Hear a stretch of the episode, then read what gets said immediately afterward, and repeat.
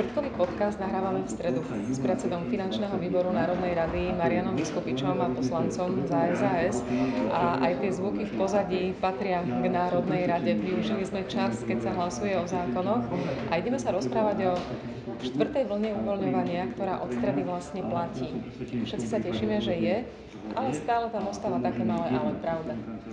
Presne tak, všetci sa tešíme, že sme sa posunuli do ďalšieho levelu, že štvrtá vlna sa stala realitou, ale napriek tomu si myslím, že vzhľadom k výbornej zdravotnej situácii, kedy máme denne 0 alebo jeden prípad, kedy máme klzavý median na hodnote najnižšej možnej 1, sme mohli ísť ešte ďalej. Myslím si, že situácia umožňuje, aby sme mohli otvoriť aj tie fitness centrá, ktoré sa veľmi, veľmi stiažujú, že nemôžu robiť svoju činnosť a sú tiež e, v zlej finančnej situácii. Myslím si, že mohli sme už zrušiť aj obmedzenia pre dôchodcov, respektíve vyhradené hodiny pre dôchodcov. A Takisto si myslím, že aj plavárne by veľmi ocenili, mohli privítať aj bežných, e, bežných e, návštevníkov, nielen organizovaných plavcov. Hovoria všetci, ktorí vysvetľujú tie obmedzenia, že to je hlavne z dôvodu bezpečnosti a asi na tom aj niečo bude, hoci mnohí sa vydajú, aký je rozdiel medzi návštevou kostola a návštevou posilňovne, kde najvyššie ľudia sú zvyknutí dezinfikovať. Zrejme aj takéto podnety aj ty dostávaš na stôl od zamestnávateľov, podnikateľov aj ľudí. Áno, presne tak, špeciálne fitness centrá sú miesta, kde sa tá hygiena veľmi dodržiavala. Je to z princípu povahy a, a vôbec aj, aj e, ľudí, ktorí športujú, ktorí vnímajú svoju situáciu, vnímajú svoje zdravie a robia pre všetko. Takže toto z môjho pohľadu nie sú miesta, ktoré by boli rizikové, pretože tá hygiena je tam na vysokej úrovni. Bola v minulosti a vie sa dostať na ešte vyššiu úroveň, keby dostali možnosť byť otvorené. Verme, že čo skoro sa aj toto uvoľní. Aké si myslíš, že mohli byť také časové horizonty, kedy nehovoríme o normále, pretože normál to nebude tak skoro, ale keby sme bez nejakých výrazných obmedzení sa mohli dostať do reštaurácií, do obchodov, do posilňovní? Čiže myslím si, že ešte viac by sme sa k normálnemu životu mohli približiť možno už o dva týždne, kedy by s výnimkou skutočne veľkých kultúrnych a športových podujatí mohlo byť otvorené už takmer všetko.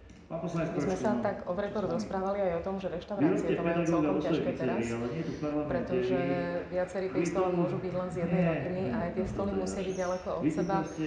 Nie je to úplne jednoduché pre niektorých tých majiteľov reštaurácií, tých gastroprevádzok. Presne tak. Dnes reštaurácie majú zariadený interiér, ktorý im neumožňuje vždy úplne jednoducho hýbať stolmi, respektíve veľmi, veľmi obmedzí, obmedzí obmedzí množstvo ľudí, ktorí môžu byť, ak by teda mali dodržať tieto pravidlá. Ja by som sa tu pozrel na Rakúsko, ktoré má tú situáciu malo ju náročnejšiu ako my a v reštauráciách za stolom môžu sedieť štyria ľudia.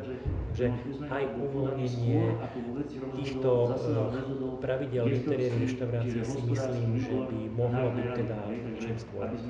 Vychádzame naozaj z toho, z tých potrieb, ktoré tí ľudia majú. Hej? Akože nie je to niečo, čo chceme tlačiť, alebo čo by poslanci chceli tlačiť. Je to pravdepodobne jeden z tých podnetov, ktoré často riešiš. Áno, presne tak. Toto je veľmi častý podnet, ktorý myslím že nielen ja ako poslanec, ale aj ďalší kolegovia dostávame. A je úplne prirodzené, že ľudia si chcú aspoň teda štyria za stôl sa.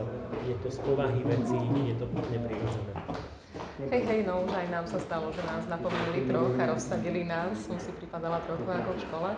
A chcem sa tak z pozadia spýtať, koľko tých mailov s takýmito podnetmi riešiš denne, alebo možno telefonátov s rôznymi, a možno nie úplne stiažnosťami, ale skôr odporúčaniami a takými osobnými skúsenostiami ľudí, ktorí utrpeli a stále ešte znášajú následky a pravdepodobne ešte nejaký čas budú.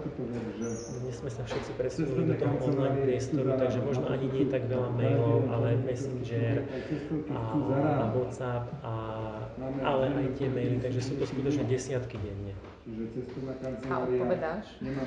Áno, snažím sa a verím, že kdokoľvek, kto mi napísal, vie potvrdiť, že odpoveď od mňa dostane ale musí to byť ťažké, lebo nie vždycky môžeme napísať, nebude tak skoro, ani nechceme. Áno, nie vždy sa ľahko odpovedá a ešte to má ďalší level, že chce to aj veľa času, takže niekedy, niekedy najväčším kritikom je manželka, ktorá ma už odháňa od, od toho telefónu. a venuj sa aj rodine, nielen, nielen ľuďom.